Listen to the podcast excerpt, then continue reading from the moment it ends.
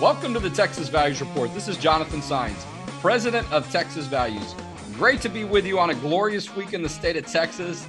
It's becoming a cold, glorious week. You know, it starts to get under 65 degrees. We start complaining here in Texas, at least I do. I mean, I'm born and raised in Houston, fifth generation Texan. I don't know a whole lot about cold weather, but this is not a show about the weather. We talk about the issues of faith, family, and freedom in the arenas of the courts, the legislature, and the media. And I'll tell you what, I expected to be cold on Monday, but I was not. And I'll tell you a little bit more about that in just a minute in my trip to the U.S. Supreme Court. Not the first time I've been to the Supreme Court, but certainly an important trip this week. And we'll have a lot to say about that.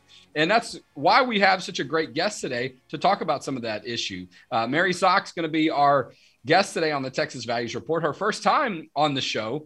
And she is the director for human dignity at the Family Research Council, our good friends in Washington, D.C. I also hear she's a Notre Dame football fan. We might get into some of that. You know, sometimes this show is about faith, family, and football. Okay, we'll wrap in a couple, some new Fs. My son's got his last home game for his high school. So shout out to St. Dominic Savio Eagles tonight as they have their last night. Seniors are parting ways. My son's a sophomore, so look out for Johnny Saenz on the gridiron. But we've got a lot of important issues to talk about because there's been a lot talked about on the issue of life. And that's why we're glad to have Mary Szoch on the show. Mary, welcome to the Texas Values Report. Thanks so much for having me. Yeah, I got a little lost on my intro there. See, I start talking about football, I get distracted, and then it becomes a whole different show. But, you know, look, football is important to the state of Texas. I tell you what's important to the state of Texas is the Texas Heartbeat Law. That's why the issue was so important on Monday. I was in D.C. You were there. You had your beautiful son there, just a great, great looking kid and really in the limelight, right? He was like in the middle of all the important action. But we were there because the Texas Heartbeat Law was being heard. Two court cases, as a matter of fact, that related to the Texas Heartbeat Law at the U.S. Supreme Court. But you haven't been on the show before, so I want to give you an opportunity, talk a little bit about your work, our listeners and supporters and viewers. And if you're on Facebook, like it, share it. Let's get this into a lot more attention. But Mary, you're at Family Research Council. People know a lot about our work with them, but tell us a little bit about the role that you have for the Center for Human Dignity. Sure. As the director of the Center for Human Dignity, we work to promote the dignity of the human person, beginning at conception, moving all the way through natural death. And we work to really bring light to the fact that we're not just talking about theoretical thoughts. We're talking about human beings. When we talk about unborn children, these are people who have names. And so that really inspires our work to fight for life because we know each of these unborn children is a child who was created in the image and likeness of God, and each of them has incalculable dignity and is deserving of respect. So that really informs everything that we do there. We try to bring that message to legislators at the state and federal level. Well, and there were a few legislators out there on the court steps with us Monday in Washington, D.C., as oral arguments were taking place at the U.S. Supreme Court related to the Texas Heartbeat Law. Again, there are two court cases that the Supreme Court really combined together in a set of oral arguments.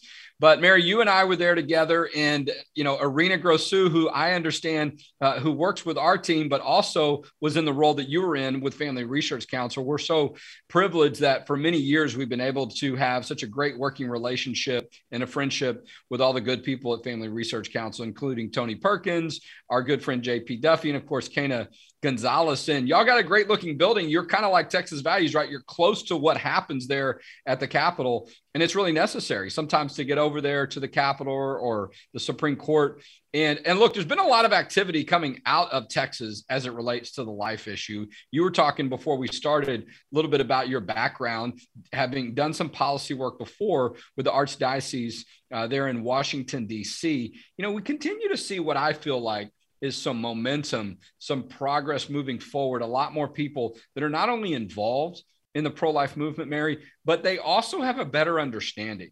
And that's one of the things that I think is very interesting about the Texas Heartbeat Law. People understand when you think about the concept of a heartbeat that we all have one. And I think that's allowed people to go, wait a minute, I didn't realize a baby had a heartbeat inside the womb, or if I realized it did, I didn't realize it was at such an early stage of development. And so not only do we have, you know, the significance of the law, but we have, I think, an opportunity, a new or a fresh opportunity to have a meaningful conversation about the issue of life and the unborn child. Absolutely. And I think the beautiful thing about Texas is the people of Texas get it. They get that the unborn child is a human being. They understand that abortion ends the life of a person. It's not just some procedure like getting your tooth pulled that, you know, is minor. It's not getting rid of a clump of cells. It's a procedure that takes the life of a child. No other medical procedure does that. We don't have operations to kill people. Abortion does that. Well, as we talked about, it stops a beating heart.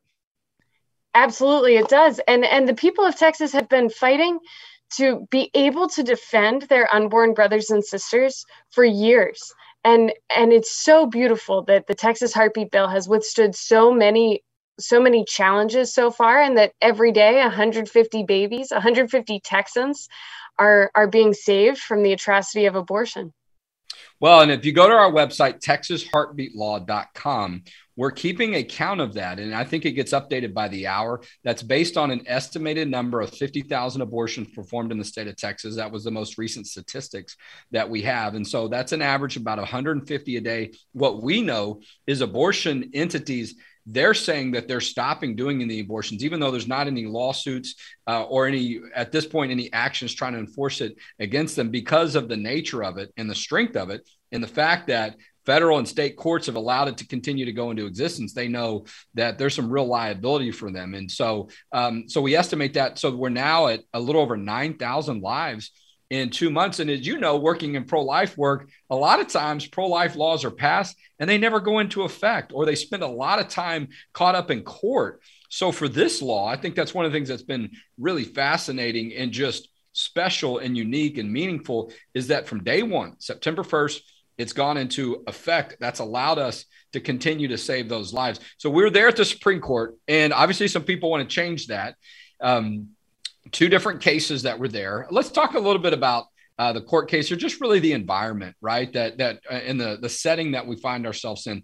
Just so everybody knows, there's been a federal case, a state case, and the heartbeat law has already been to the U.S. Supreme Court once, right at the beginning, and they did not shut it down, if you will, at that time. They didn't keep it from going into effect. So I think, Mary, it's significant that here we are 2 months down the road, and you didn't hear a lot of discussion at the oral arguments about sort of the substance of the law, because that's not where they are. But even more so is really about a lot of procedure and technical stuff. But I do think it's meaningful that, you know, look, that was Monday. Here we are on Friday. You know, if there was really this emergency need to stop the law, you'd have seen that happen by now. And I think there's some relevance to the fact that that hasn't happened and it's in effect. Well, and I hope that it's weighing on the Supreme Court justices' hearts that there are 150 babies every day who are alive because of this bill. That has to weigh on their heart. That has to weigh on their conscience. You know, the procedure of this, the procedural mechanism, that's sort of a side issue. We're here because the people of Texas want to defend their unborn brothers and sisters, and they've tried it multiple ways. Texas has been at the forefront of pro-life legislation year in and year out. They're willing to fight for the unborn. No, and I appreciate you saying that. And we're going to be celebrating this. If people, you know, still a few tickets left. If you want to come to our gala Saturday night in Houston, the evening of November 6th, Eric Metaxas is going to be our keynote speaker. And then we have the author of the heartbeat law, Senator Brian Hughes. He's going to be there. He's going to give a state of the state address and talk a little bit about that. He was there at the Supreme Court. Mary, did you get to meet him when we were in DC on Monday?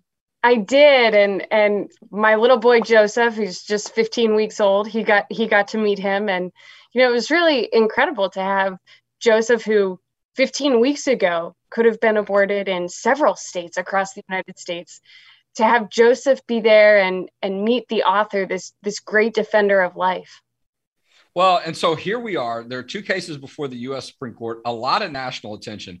I just want to say thank you to Family Research Council and so many members of your team and the organization for supporting the Heartbeat Law, for being there. There were a lot of other national organizations too. You know how these things work. Like, there's a state legislative process. You got 50 states, everybody's doing their thing. And so a lot of times, you know, sometimes national groups get involved, sometimes they don't. I mean, there are so many different things going on. And the Texas Heartbeat Law has gotten all this attention, if you will, now at the Supreme Court. And not that it's a surprise. I'm just saying it's a way for me to say thank you, to see so many groups really rally around and support it, because I think it creates this this unity and really a lot of momentum that people can see that what happens in Texas can certainly impact the rest of the country, particularly when an issue goes up to the U.S. Supreme Court. And so, and there were a lot of people there from Texas. You had the House author, you had our Attorney General and the Solicitor General that were arguing the case. I saw some news reports after that, and, you know, they really gave an account of what was going on that seemed a lot different than what maybe you and I experienced. And I see them time again. They don't want to call it the Heartbeat Law. They talk about a bunch of other things, but I think that, you know, that human sense, that imagery is really simple to people, and it's scientific, you know, follow the science, if you will. But I do think we're at a procedural level, but again, a lot of young people out there, opportunity to have this conversation. A lot of people don't realize what's going on inside a mother's womb. You just went through this experience yourself with and I thought it was special for you to be there with him, but talk to us a little bit about that, you know, as a mother, right? I mean, what this means. And it just seems to be natural and instinctive that a woman would have that bond with her child in the womb. Yeah. I think that it's a really hard thing to fathom, you know, an innocent, vulnerable child being attacked. And we know that the unborn child in the womb feels pain. You know, we hold those children in our arms when they're born, and you see just how vulnerable that little one is. And, you know, I think, like, there were people there from all across the country. And I think that's because it's easy to get up every day and say, I'm going to fight for the ability to defend the unborn child in the womb. What I don't understand is how people get up each day and say, you know what, we're going to fight today for the right to an abortion. We're going to fight for the right to kill an unborn child. That makes no sense to me at all, especially for women who are mothers. Well, and you know, look, you see a variety of different type of people there, right? You see people that are older on the other side that are younger, some that, you know, maybe politically motivated. And so, but, you know, it does lead to some of those questions, you know, what is that like? And how is it that someone would be so entrenched in such a position? And so, and look, I'm in that environment. I'm sure you are sometimes too, right? Where you're in close proximity to people that disagree. And sometimes it allows them to hear information that they not heard before. And I was really encouraged by that presence, that people that were pro-life with good information, with compassion, sometimes with some good spirit, if you will, about their views on this. But I think not being afraid, and I do think there was a civil environment. Sometimes it can be a little crazy. I mean, and it makes me think, what's it going to be like on December 1st, right? There's another case going up to the U.S. Supreme Court. It's already there, right? And it's a little bit further along. I mean, there's probably a more robust analysis on this case. This is out of the state of Mississippi, a 15-week ban, if you will, that's going up, a pro-life law that the state of Mississippi has passed. With a lot more lead up time and people being aware of it, I think the scene might be a, you know, 2 or 3 times as many folks. And I don't know, maybe a little bit louder. We'll see. I mean, are you planning to be there on December 1st? We sure are.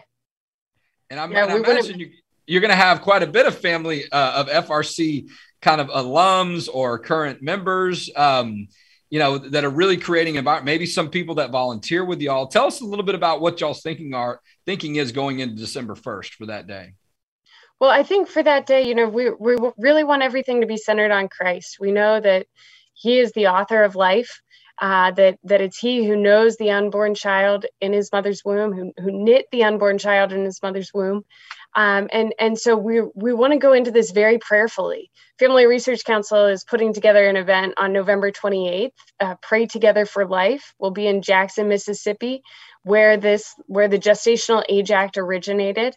And we'll be coming together with people across all denominations, from coast to coast, from border to border, to pray for the end to abortion. And we really do want to focus our efforts on prayer first. Secondly, we want to educate people. You know, I think the more people who understand this is a human being, and by the way, the right to an abortion does not exist anywhere in the U.S. Constitution. I think the more people who understand that, the better off we are. I could agree. And correct me if I'm wrong, website, frc.org? frc.org. People can find out about some of these events and some of the great work that Tony Perkins and his crew are doing at Family Research Council, frc.org. Before we conclude, Mary, I would love to hear a little bit from you, sort of how you got involved in this work, you know, what motivates you, just a little bit more kind of personally about your calling to be involved in this work. Because you and I know, you know, it can be challenging sometimes, even though it's a blessing and it can be a calling. It's not without its conflict and, you know, disagreement. And sometimes people that can be very intimidating, but I do think that that's special. I'd love to hear a little bit about what led you to get involved in this type of work. Sure. You know, I grew up, my parents are very involved in the pro-life movement. I grew up praying outside abortion clinics, going to the March for Life. And I have an older sister who has special needs. And as I'm sure you know, 67% of people with Down syndrome are aborted. And that's just in the United States. In other countries, the situation is much worse. And I know many people, because of my sister, who have something like Down syndrome, and our world's missing out. And we're missing out on those people. We're also missing out on the millions of more unborn children who weren't born, who lost their lives because of the Roe v. Wade decision. And that really is something that motivates me each day. Well, that's really special and just great to hear you share that. And so many people, right, have sort of a, you know, a personal connection in a lot of ways to the life movement. I like to say sometimes when they became pro-life, even though I feel like many of us, not all of us, are born with that instinct to protect that life. Sometimes there's those moments or experiences where it sort of solidifies for us. And I think that matters. You know, look, it's a great way too, an opportunity for me to remind people in the state of Texas, and I'm sure this is the case in a lot of other states, there's so many pregnancy resource centers around the state. In Texas, there are over 300 that are ready to serve and help women that are going through, you know, a baby about to be born, they're pregnant, they're getting, you know, and maybe they're not sure what they want to do. They're there to stand by you. They're there to go through this with you before the baby's born and afterwards, because we know sometimes the circumstances can be challenging or unexpected for folks. And so that's one of the things we're continuing to do. We've got good information about that at TexasHeartbeatLaw.com. Mary, you know, for many years, we've had a great friendship with Family Research Council, and I know y'all do a lot of great work, not only on the issue of life, but on other issues as well. But I do think that presence that y'all are able to have in the prayer to really be grounded with that, because I think so much of the pro-life movement has matured because of the presence of that prayer, because of the presence of those Christian values, because it can be hard sometimes to be maybe a little bit impatient when you think about the numbers of babies that are losing their lives. And sometimes people get, you know, will follow impulses that they shouldn't. And so continuing to be grounded in that prayer, I think, is so special. And I'm glad to hear y'all doing that. And tell us again about the event on the 28th. Just want to hear a little bit more, if you'll repeat those details. Sure. November 28th in Jackson, Mississippi at New Horizons Church. The website for it is Pray Together for Dobbs. And all the details will be there. We'd love to have anyone join us. Great. And they've got a great social media following and interaction if you want to hear more about what FRC Family Research Council is doing up there, and be in prayer for them too. I mean, with that proximity, sort of the way we are at the state capitol, it can be a little challenging. And so, well, Mary, I really enjoyed getting to meet you and getting to meet your son on Monday earlier this week at the U.S. Supreme Court. I'm looking forward to being up there on December 1st and maybe a day or two before that. And I know there's going to be a lot happen between now and then. We may even have a decision from the U.S. Supreme Court about the Texas Heartbeat Law. It could be real interesting, but it's a really exciting, but also an important time to be involved in this type of work. So we're grateful for what you're doing. And we're also grateful for you being our guest today on the Texas Values Report. Thanks so much for having me. Great. All right. We're going to let Mary go, and I'm going to just take a few more minutes of commentary about some things that have been happening And, you know, look, I mentioned we've got this great event, okay? I know it's Friday if you're watching this video. Maybe you'll hear it later. Still a little bit of time. We're just, I mean, really, probably, I'm probably going to get in trouble for saying we'll still allow a couple more people to get tickets for the gala as we're trying to print those name tags and all that stuff. But I always just like to keep that door open when I can, because sometimes people want to come to an event and we only do it once a year. This is our biggest event of the year. This is our Texas Values, Faith, Family, and Freedom Gala. It's on Saturday, November 6th. So a couple tickets left. You can see Eric Metaxas in person. I've never seen him in person. And he's got a new book out, Is Atheism Dead? Right? Remember the movies? There's a new series movie out, actually. You know, God's Not Dead. What about, is atheism dead? It's kind of a play on words or whatever that he's having with the title. He's a very strong Christian. We're going to hear him talk a little bit about that at our gala. The author of the Heartbeat Law is going to be there, okay? The Senate author, and sometimes I'll just call him the author because there's a House and a Senate author, but being the Senate bill and originating there. Anyway, I'm not getting too much in the weeds on that. Brian Hughes, okay, he carried the bill in the Senate, and this issue matters to him a lot. There is no question. He is a leader for life. The author of the Heartbeat Law will be there, Brian Hughes, at the Texas Values Gala, November 6th. Go to txvalues.org. You can get your tickets /gala, txvalues.org/gala. Maybe you want to send in a donation. Okay, these events are expensive, okay? They've gotten more expensive with COVID and restrictions and all different kind of stuff. And, you know, maybe hotels trying to make up for some lost time, some events that they didn't have. So maybe you can make a donation and just support our efforts to underwrite our expenses and add to the donations and support we hope to get on the night of the November 6th. It is a fundraiser. It is a victory report, okay? We're going to talk about some great things. You know, all three pillars of our organization, we were able to help pass some meaningful and historic legislation. Number one, religious freedom. The Freedom to Worship Act passed. That makes it clear that you can't close a church down. The government can't restrict churches as it relates to pandemics and others. And we just passed a constitutional amendment on that issue too. So it's kind of all combined there under one. That's one pillar that we helped lead the effort. Then the Texas Heartbeat Law. We are the leading faith and family organization that led this bill to get passed. That's our pro-life pillar. And then you got the marriage and family pillar. A lot falls under marriage and family. Certainly the Save Women Sports Bill falls under that. So that's all three pillars of our organization. We were leading the effort to get legislation passed on all three. Really just, you know, some incredible results. Now, a lot of that was because we had several special sessions, three as a matter of fact, and allowed us another opportunity. And there was another pro-life bill too, to stop mail order abortions, that we were able to do in the second special session. The third special session allowed us to get that Save Women Sports Bill passed. But look, you want to meet Brian Hughes in person, Senator Hughes, the author of the Heartbeat Law, Eric Metaxas. Still time, txvalues.org. Get those tickets now. I'd love to meet you in person, right? A lot of times we don't get to see people. We don't run into them. Texas is a big state. I'm from Houston, born and raised. So y'all know I also get a little bit more excited when we do something in H-Town. And, you know, look, I mean, I was heartbroken, shedding some tears when the Astros, you know, didn't get it done in the World Series. I went to one of the playoffs games in the league championship series. But, you know, look, just great that they were able to go. You certainly want to see them win it all if you're an Astros fan and you're from Houston. But, you know, they came up a little short. But, you know, congratulations to the Atlanta Braves. But even though we didn't get there on the World Series, a lot of still things to think about and to celebrate in the city of Houston. There's no question. And a lot of information, really, we're still trying to get out to people. What happened during the regular and special sessions? What are these new laws? How do they work? How does the Save Women's Sports Law work now that it's been signed into law by Governor Abbott? And if you missed it, there was, you know, a pretty big constitutional amendment vote. Hopefully you didn't miss it. Hopefully you were part of that election.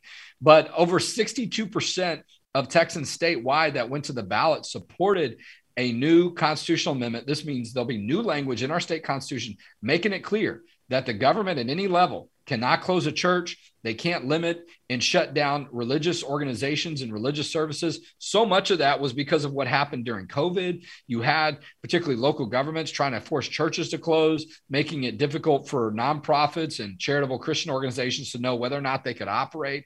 Were they essential? All the stuff that happened last year.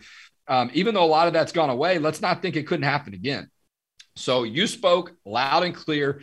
Voters, Texas voters spoke loud and clear across the state that they wanted to protect churches from being closed by the government and other religious organizations. That was Prop 3. You know, we did a lot of work on that issue, came up with some cool graphics, some signs, some emails. We were out at events, really just, you know, doing some media interviews, a variety of different ways that we were able to engage, and you responded. There was a lot more, a stronger response, really, I think, on election day too. And even though Travis County voted against it, they're only one county out of 254, but boy, those numbers were big, that they voted against this. So they would have, you know, they want churches to be allowed to close 33 to 66 or 67. So you got to wonder about what some of the voters are thinking in city of Austin and Travis County, but you didn't allow them to speak for you in the area you live, because now we've got a decision statewide. Just another one of the reasons why you might want to consider supporting the work that we do at Texas Values. We get results, we get victories, and we get things done, and we always show up when it matters most. And oftentimes on a daily basis, right? Always having somebody at the Texas Capitol when there's a regular and special session.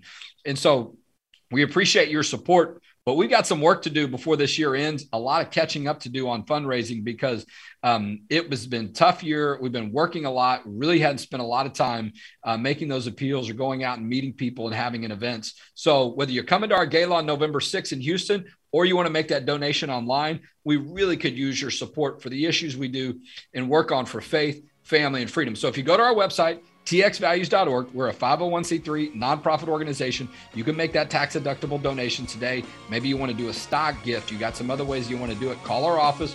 We'll get all that figured out.